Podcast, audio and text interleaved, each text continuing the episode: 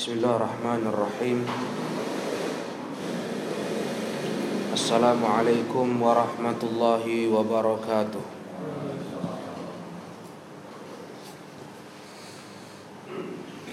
الحمد لله الحمد لله الذي أرسل رسوله بالهدى ودين الحق ليظهره على الدين كله وكفى بالله شهيدا أشهد أن لا إله إلا الله وحده لا شريك له وأشهد أن محمدا عبده ورسوله الذي لا نبي بعده يقول الله تعالى في كتابه الكريم يا أيها الذين آمنوا اتقوا الله حق تقاته ولا تموتن إلا وأنتم مسلمون وقال رسول الله صلى الله عليه وسلم فإن أصدق الحديث كتاب الله وخير الهدى هدى محمد صلى الله عليه وسلم وشر الأمور محدثاتها فإن كل محدثة بدعة وكل بدعة ضلالة وكل ضلالة في النار Amma ba'd Ikhwani fiddin para jemaah rahimakumullah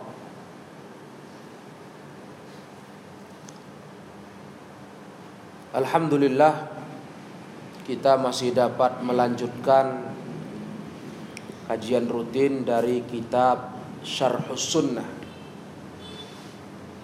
yang ditulis oleh Al-Imam Al-Barbahari rahimahullahu taala. Malam hari ini kita akan melanjutkan poin yang ke-72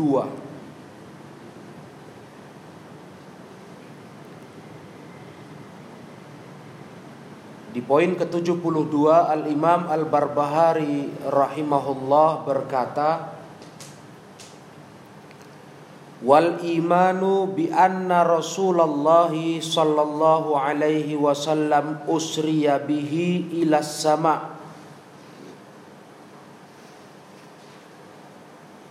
kita harus mengimani bahwa Rasulullah Shallallahu Alaihi Wasallam diangkat ke langit dalam perjalanan malam, sebagaimana yang kita sudah ketahui dengan kisah Isra dan Mi'raj. Jadi Nabi Shallallahu Alaihi Wasallam diberangkatkan naik ke langit. Wasara ilal arsy sampailah beliau ke arsy Allah. Sampailah ke arsy Allah. Wa kallamallaha tabaraka wa taala bahkan beliau di atas arsy itu berbicara dengan Allah tabaraka wa taala. dan umat Islam seluruhnya tidak ada yang meragukan akan kisah Isra dan Mi'raj. Sebab kisah ini langsung ditegaskan Allah tabaraka wa taala dalam surah Al-Isra ayat pertama. Al-Qur'an yang berbicara bahwa Nabi Shallallahu alaihi wasallam diangkat ke langit setelah dari masjid Masjidil Haram berangkat ke Masjidil Aqsa dan diangkat ke langit dari Masjidil Aqsa. Itu semua umat Islam percaya. Allah berfirman subhanalladzi asra bi 'abdihi lailam minal masjidil harami ilal masjidil aqsa. Maha suci Allah yang telah melakukan perjalanan malam terhadap hambanya dari Masjidil Haram ke Masjidil Aqsa dan sampai ujung ayat. Nah, Jadi Isra Mi'raj ini ma'asyiral ikhwah yang dimuliakan Allah adalah satu kejadian yang sudah terjadi dan pasti benar. Tidak ada keraguan di hati seluruh umat Islam bahwa Nabi SAW diangkat ke atas langit sana sampai ke arusnya Allah karena arus itu makhluk terbesar di atas langit ketujuh. Sakfus sama. Arus itu atapnya langit. Makhluk terbesar yang Allah ciptakan. Dan Allah tabaraka wa ta'ala di atas arusnya bersemayam. Hal ini sudah pernah kita kaji di poin-poin awal di kitab Syarhus Sunnah. Makanya para jemaah yang saya muliakan.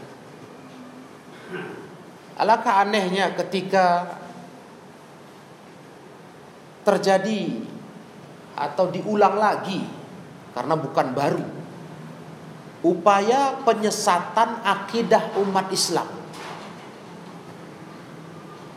dengan mengatakan Allah tidak di langitnya.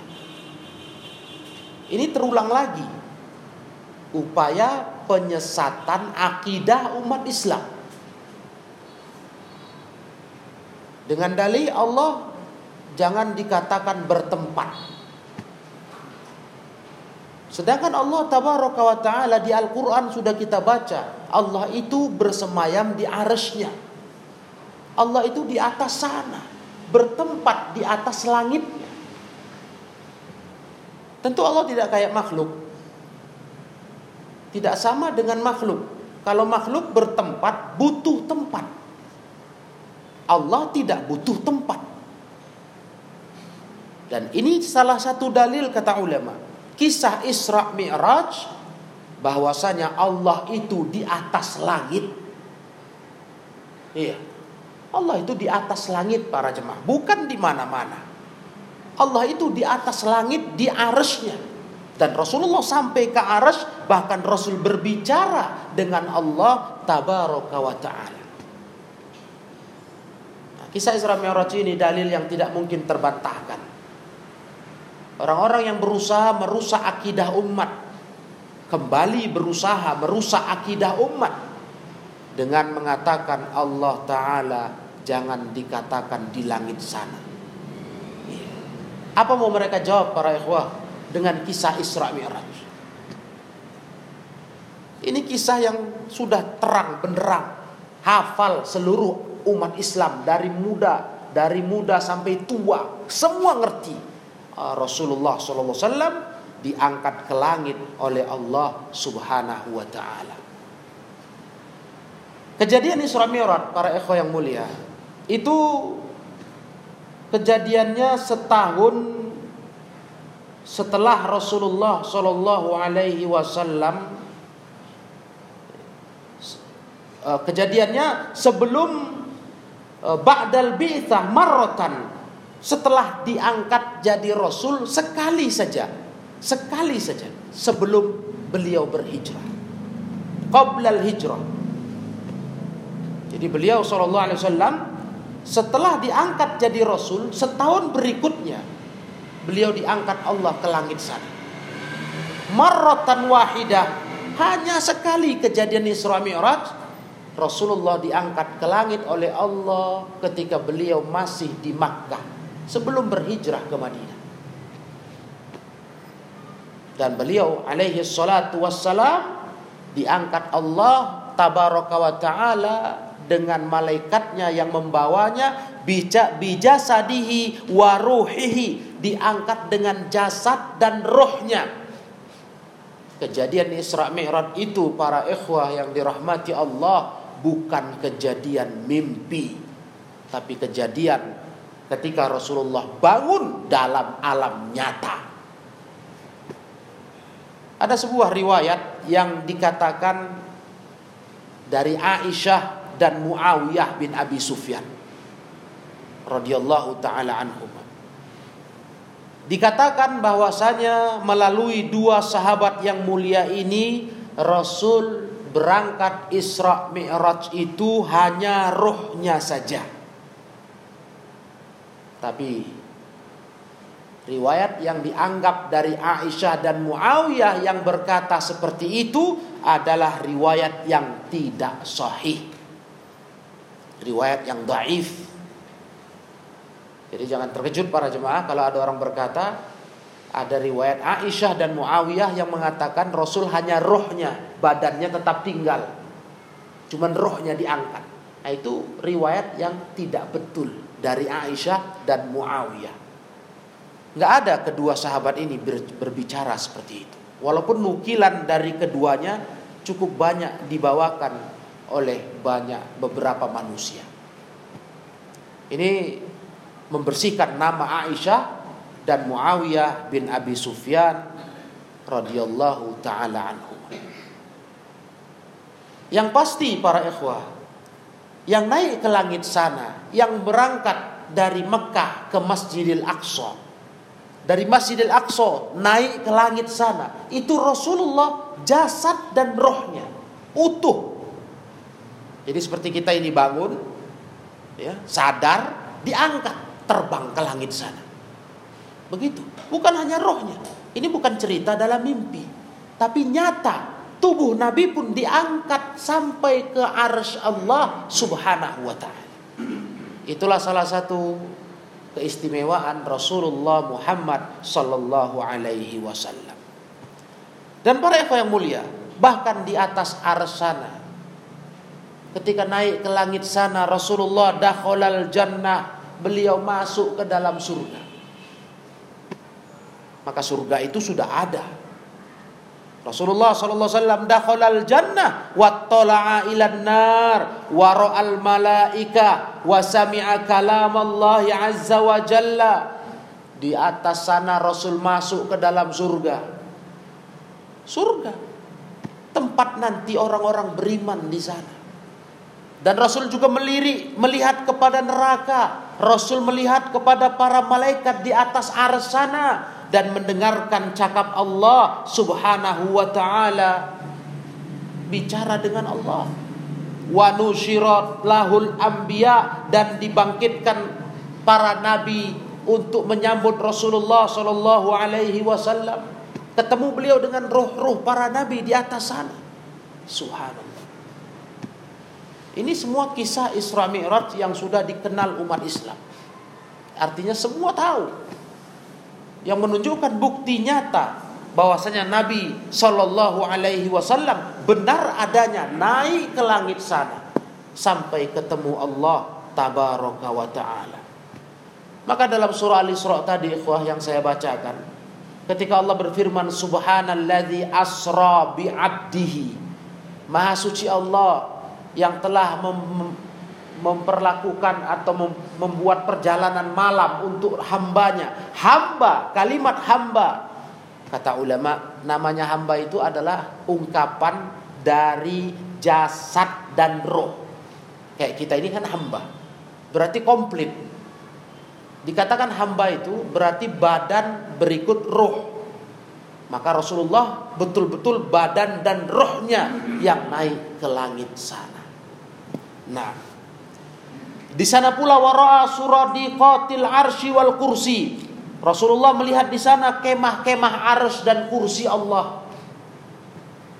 Ya. Ars itu sebuah makhluk yang sangat besar, terbesar dari semua yang pernah Allah cipta. Kursi itu di atas ars. Kursi itu di atas ars. Ya, ars itu makhluk yang terbesar.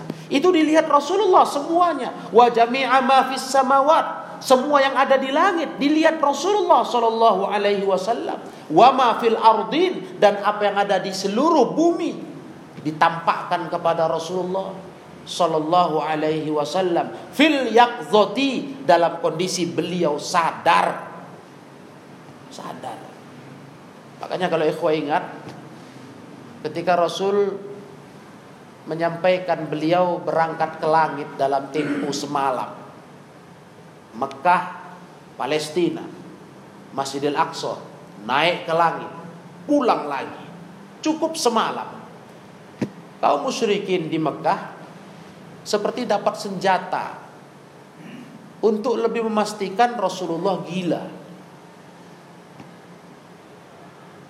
Ini kan ucapan orang gila ini kata mereka. Dari mana cak jalan ceritanya? Ada orang bisa berangkat dari Mekah ke Palestina Baitul Maqdis, dari sana naik ke langit, pulang dalam satu malam, pulang besok pagi sudah di Mekah.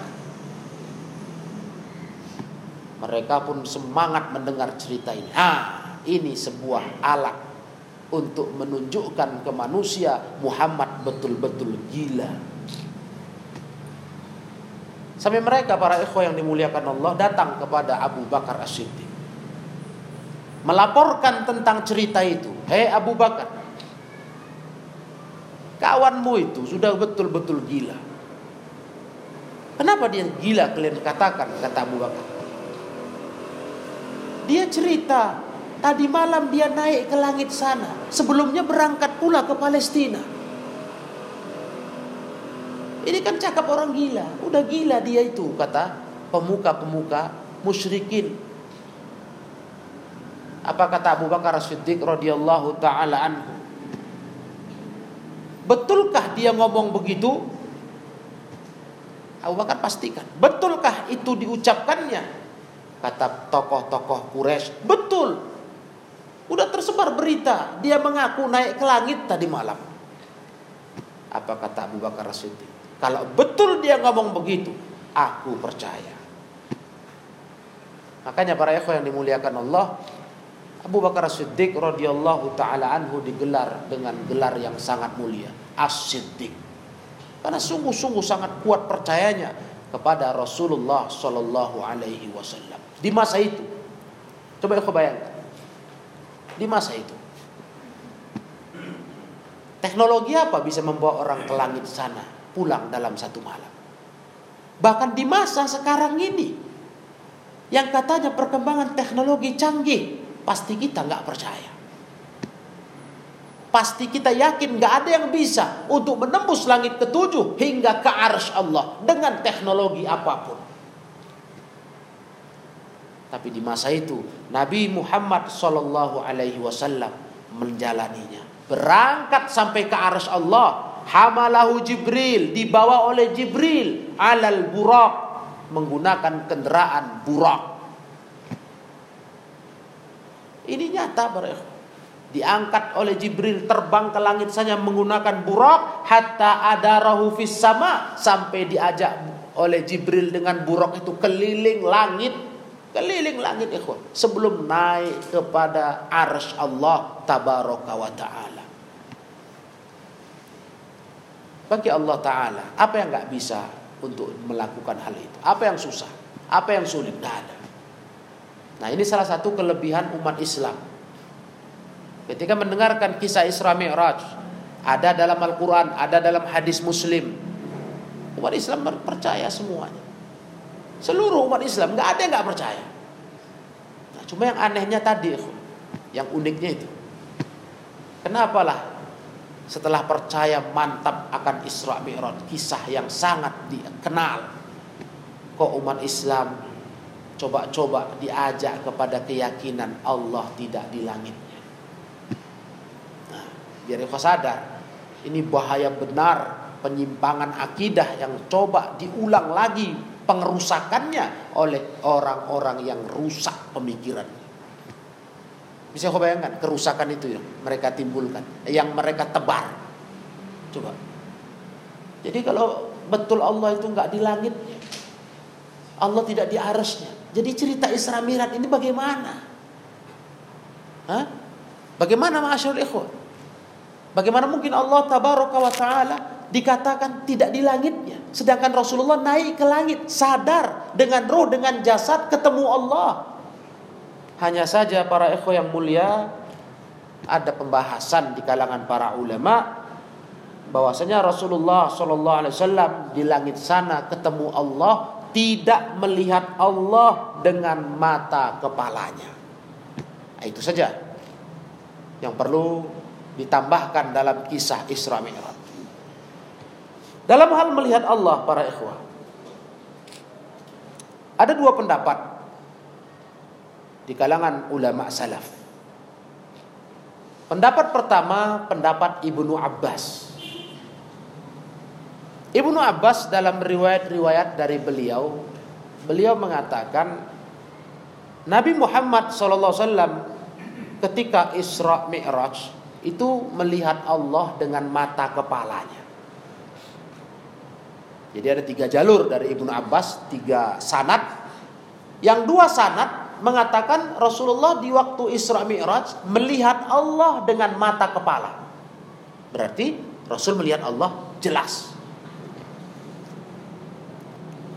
Jalur yang yang satunya dari tiga ini, yang satu Ibnu Abbas mengatakan Rasulullah melihat Allah dengan hatinya, tidak dengan matanya. Ini yang pertama, pendapat pertama. Pendapat yang kedua, pendapatnya Ummul Mukminin Aisyah dan pendapat Abdullah ibnu Mas'ud radhiyallahu taala anhu. Aisyah mengatakan, siapa yang berkata Nabi Muhammad melihat Allah dengan mata kepalanya, dia dusta. Nah, ini kan sepertinya sangat kontrai para ikhwan pendapat Ibnu Abbas dengan Aisyah. Nah, Ibnu Abbas dua jalur sanatnya mengatakan Rasulullah melihat Allah dengan mata kepala. Sedangkan Aisyah dengan tegas mengatakan siapa berkata Nabi Muhammad melihat Robnya dia dusta. Maka para ulama melakukan jalan Kotul jam'i mengumpulkan riwayat. Caranya para ikhwan yang mulia, setelah diteliti, dua riwayat dari Ibnu Abbas yang mengatakan Rasulullah melihat Allah dengan mata kepalanya itu riwayat dhaif. Lemah. Yang sahih Rasulullah melihat Allah dengan mata hati. Nah, berarti yang benar para ikhwah, Rasul melihat Allah dengan mata hatinya waktu di langit, waktu beliau Isra Mi'raj, tidak dengan mata kepala. Dan Aisyah yang beliau ingkari, siapa yang berkata Rasulullah melihat Allah dengan mata kepala. Kalau melihat dengan mata hati, Aisyah nggak mengingkari. Dengan cara fikir seperti ini, berkumpullah dua riwayat tadi, tidak saling bertentangan. Jadi sebenarnya nggak ada pertentangan ya, di antara akidahnya para ulama-ulama kita. Cuma kita kurang pandai memahami kalau kita hanya membaca riwayat. Ternyata setelah kita baca keterangan dari para ulama, pendapat yang benar sebagaimana yang dituangkan al-Imam Ibnu Abil Izzi dalam kitab Syarah Aqidah Tahawiyah. Beliau menerangkan pendapat yang benar Nabi Muhammad SAW ketika Isra Mi'raj, beliau melihat Allah dengan mata hati. Adapun mata kepalanya hanya melihat cahaya, nurun anni arahu kata Rasul. Cahaya yang kulihat. Aku nggak lihat bentuk Allah.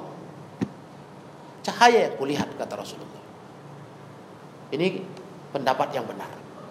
Maka Ibnu Abbas menurut pendapat atau riwayat yang sahih dari beliau bahwa Rasulullah SAW melihat Allah dengan mata hati. Sehingga pengingkaran Aisyah itu pengingkaran atas pendapat yang berkata melihat Allah dengan mata kepala. Adapun mengingkari melihat Allah dengan mata hati Aisyah tidak ingkari. Sehingga tidak ada perselisihan di antara dua pendapat ini. Nah, ikhwanifidin yang mulia. Kemudian kata beliau, wa furidat lahu as-shalah fi tilkal laila. Di malam itu juga, ketika Isra Mi'raj itu diwajibkan sholat. Dan ini kisahnya, masya Allah ya. Kalau kita lihat dulu, saat-saat orang berbicara tentang Isra Mi'raj. Bahkan ketika banyak orang merayakan Isra Mi'raj. Ini diceritakan lengkap ini. Diceritakan betul-betul detail bagaimana kejadian Rasul di langit sana. Tapi entah kenapa sedetail itu, sejelas itu kok masih ada juga terus diulang pendapat Allah tidak di langit. Dan kabar-kabarnya wallahu a'lam sekarang ini orang merayakan Isra Mi'raj.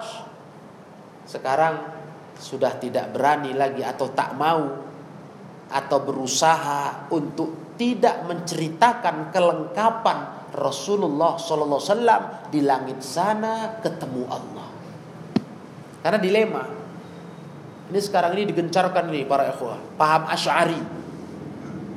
Digencarkan karena banyak dai-dai viral untuk mengingkari Allah di langit. Ya. Jadi mereka dilema. Mereka masih merayakan Isra Mi'raj, tapi bagaimana itu? Mau dibilang apa? Mau disampaikan cerita lengkapnya? Waduh. Nanti umat jadi dengar, ternyata Allah di langit sana. Mereka sedang punya misi menanamkan kepada umat, jangan katakan Allah di atas langitnya. Dilema. Nah, ini sekarang biar ikhwah tahu. Ini lebih parah ini ikhwah. Kerusakan akidah yang sedang terjadi hari ini di tengah umat. Pengerusakan ini lebih mengerikan daripada maksiat. Daripada masyarakat kita minum minuman keras. Itu dosa. Masyarakat, masyarakat kita terjatuh dalam permainan riba. Itu dosa. Tapi lebih mengerikan lagi. Masyarakat kita dirusak akidahnya. Oleh da'i-da'i dalam ceramah-ceramah. Yang malah menegaskan jangan katakan Allah di langit. Iya kalau kau katakan Allah di langitnya berarti Allah bertempat katanya. Berarti kau serupakan dengan makhluk. Astagfirullah. Dari mana kita menyerupakan Allah dengan makhluk? Yang bilang Allah di tempat punya tempat yaitu ars di langit itu Allah. Jangan bawakan itu seperti makhluk. Kan tadi sudah kita tegaskan. Kalau makhluk bertempat butuh. Kita butuh sama tempat. Kalau Allah tidak butuh. Karena makhluk tidak ada yang dibutuhkan Allah. Makhluk yang butuh kepada Allah, bukan Allah butuh kepada makhluk. Nah, ini dipertegas nih, Sekarang dengan ketenaran atau keterkenalan banyak dai-dai itu yang berakidah asy'ari muncullah pemikiran di masyarakat ini. Jangan katakan Allah di langitnya supaya jangan bilang Allah bertempat. Astagfirullah. Padahal Allah tabaraka taala yang menegaskan dia di langit sana. Dan sederhananya kisah Isra Mi'raj. Bagaimana mau bantah ini? Bagaimana mau menyingkirkan ini? Ketika Rasulullah naik ke langit ketemu Allah, di sana Rasulullah mendapatkan kewajiban sholat lima waktu. Malam itu juga. Bahkan ada prosesnya 50 waktu berkurang sampai lima waktu. Itu yang Rasul temukan, yang merintahkan lima waktu. Sampai Rasul bicara di atas langit sana siapa? Gak usah banyak-banyak dalil yang dulu pernah kita baca. Panjang lebar, dalil-dalil Allah di aras. Ini yang sederhana, Isra Mi'raj. Coba. Siapa yang ditemui Allah, Rasulullah di langit sana? Mewajibkan sholat lima waktu. Itu Allah tabaraka wa ta'ala. Zat yang maha mulia, yang maha sempurna. Memang tempatnya layaknya di arsnya, bukan di mana-mana. Ini keyakinan yang sangat berbahaya. Keyakinan sufia. Ya. Yang paling parah lagi, keyakinan ini mengarah kepada wahdatul wujud. Manunggaling kawulo gusti. Bersatunya hamba dengan pencipta. Nauzubillah. Ini penghinaan terhadap Allah subhanahu wa ta'ala. Wa ila Makkah fi tilkal dan Rasulullah pulang ke Mekah di malam itu juga. Pulang ke Mekah di malam itu juga. Wa dzalika qoblal hijrah dan itu kejadiannya sebelum hijrah. Iya. Sebelum hijrah Rasulullah wasallam masih di Mekah. Itulah saat beliau setelah diangkat jadi rasul, beliau dinaikkan ke atas langit sana. Sekali kejadiannya di kota Mekah. Ada pendapat yang bilang dua kali, tapi pendapat ini sangat lemah. Tak ada kejadian kedua yang benar. Kisah Isra Mi'raj sekali seumur hidup Nabi. Beliau diangkat Allah tabaraka wa taala ke langit sana. Nah, ma'asyiral ikhwah kaum muslimin yang dimuliakan dirahmati oleh Allah Subhanahu wa taala. Maka kisah ini menjadi sebuah keyakinan dalam kehidupan kita agungnya sosok Rasulullah Shallallahu Alaihi Wasallam yang Allah angkat untuk menghadap Allah menerima kewajiban sholat. Di sana Rasulullah melihat surga, Rasulullah juga menilik kepada neraka. Ditampakkan neraka kepada Rasul dan Rasulullah masuk ke dalam surga. Sekedar tambahan ikhwah. Dalam beberapa riwayat yang sahih diterangkan. Kata Rasulullah sallallahu kalau sampai aku diizinkan mengambil segenggam saja daripada khazanah surga itu. Khazanah itu eh, kekayaan isi surga. Aku boleh ambil segenggam saja. Ku bawa ke bumi. Ku bawa turun ke dunia. Yang ku ambil itu dibagi ke seluruh penduduk dunia. Sampai kiamat. Cukup untuk menghidupi mereka. Masya Allah. Itu segenggam saja. Kalau Rasul kata, kata Rasul kalau ini ku ambil, ku bagi ke penduduk dunia, itu cukup menghidupi mereka sampai yaumil qiyamah. Bagaimana dengan isi lainnya yang penuh di dalam surga itu? Begitulah bandingan dunia, kesenangan dunia ini nggak ada apa-apanya. Cuma cukup segenggam saja Rasul bawa ke bumi kalau diizinkan Allah. Udah cukup, nggak perlu lagi sudah kita untuk cari makan dan semuanya. Cukup menghidupi manusia sampai yaumul qiyamah. Nah, ini gambaran kepada ikhwah yang saya muliakan betapa luar biasanya surga Allah Subhanahu wa taala. Sebagaimana neraka. Iya. Neraka pun begitu. Rasulullah SAW katakan, Lau ra'aitu ma ra'aitu. Lau ra'aitu ma ra'aitu. Kalau aku, kalau kalian bisa melihat yang aku lihat. Kan Rasul sudah melihat neraka. Kalau aku, kalau kalian bisa melihat yang aku lihat. Sama-sama bisa kita. Cuma kan nggak bisa kita. Hanya Rasul waktu naik ke langit ditunjukkan neraka. Andai kata kalian melihat yang aku lihat, niscaya kalian hanya akan banyak menangis labakaitum kathira wala tuhiktum qalila. Kalian akan banyak nangis, sedikit tertawa. Karena ketakutan yang melanda. Kalau kalian sempatlah bisa melihat yang aku lihat kata Rasul. Hidup kalian ini nggak ada semangat lagi sudah. Hidup kalian ini dicekam ketakutan, kengerian, Kalian nggak akan bisa banyak tertawa, banyak nangis. Kalian nggak akan punya selera makan, bahkan nggak selera dengan istri-istri kalian. Yang ada kalian akan mengejar bukit-bukit yang tinggi. Kalian akan datang ke tempat-tempat yang tinggi. Taj'aruna ilallah. Kalian akan berlindung kepada Allah, minta ampun kepada Allah. Karena ketakutannya kalian kalaulah sempat melihat apa yang aku lihat di situ kata ulama sudah tergambarkan kita dahsyatnya neraka. Hanya melihat nih loh, belum dirasa ya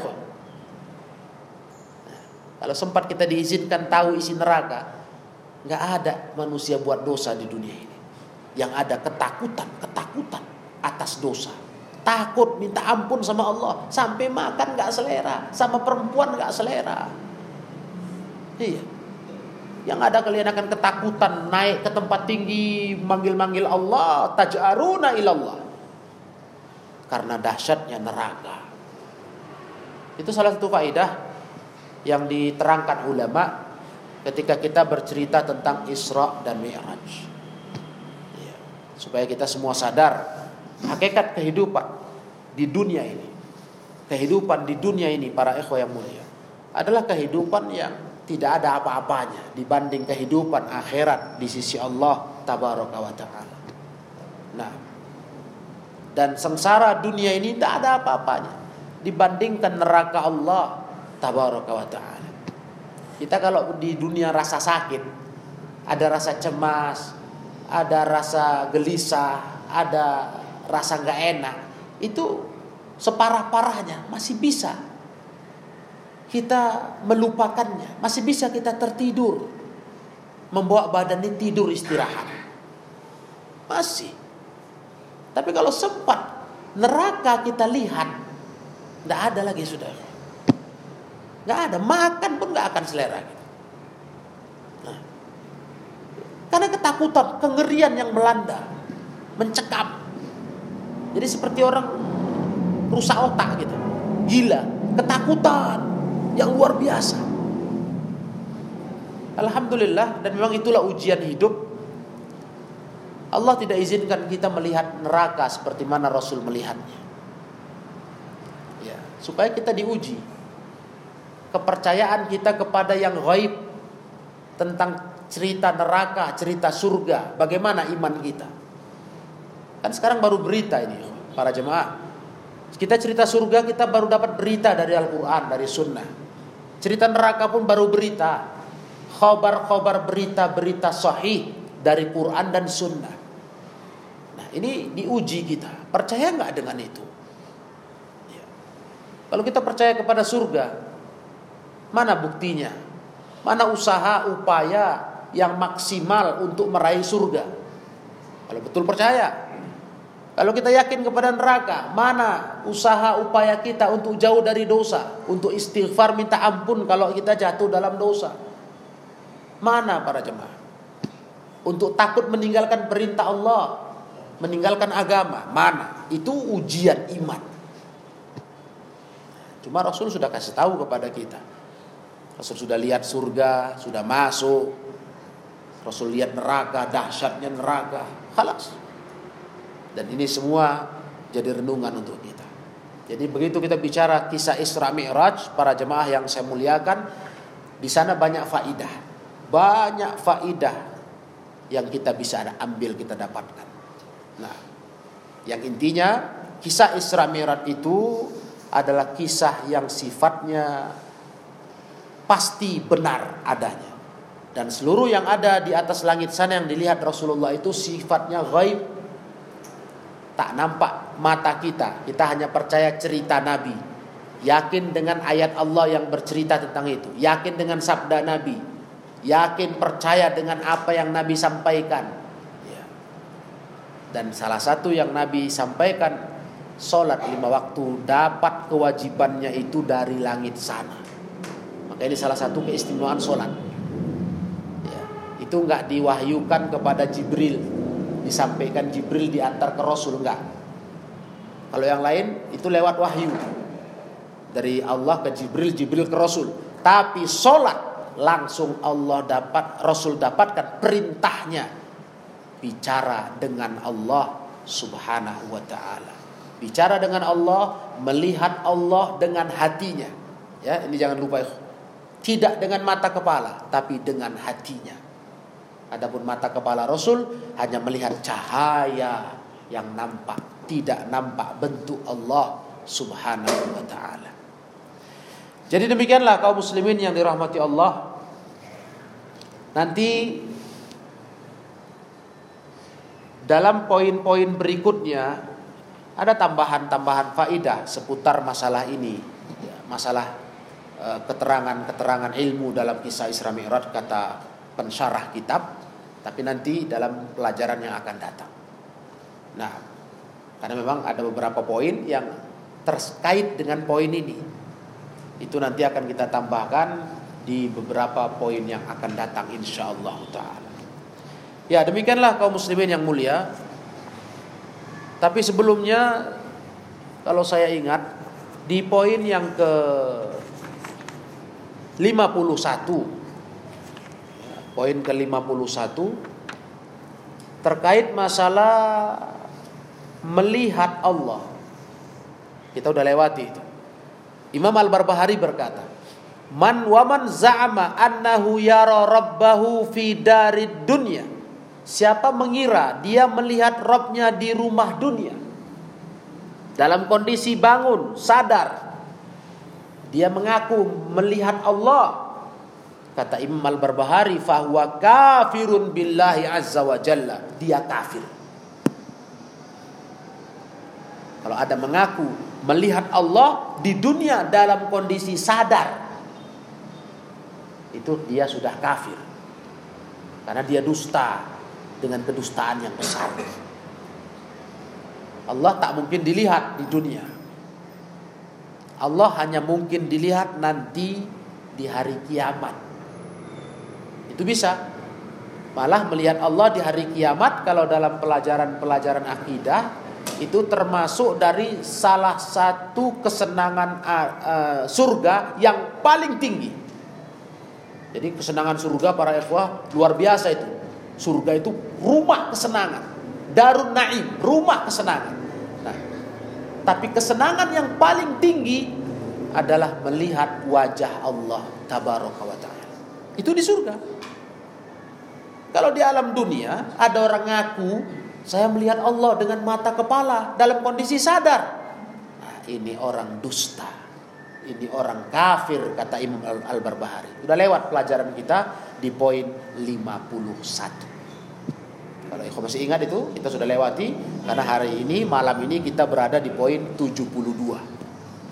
Nah, ini hanya menegaskan ya bosnya kalaupun kita cerita Rasulullah melihat Allah di langit sana itu tidak dengan mata kepala. Karena nggak mungkin nggak mungkin. Allah tuh nggak mungkin dilihat dengan mata kepala selagi kita di dunia. Sebab apa? Yang pernah kita sudah pelajari di poin 51. Ada hadis berbunyi apa?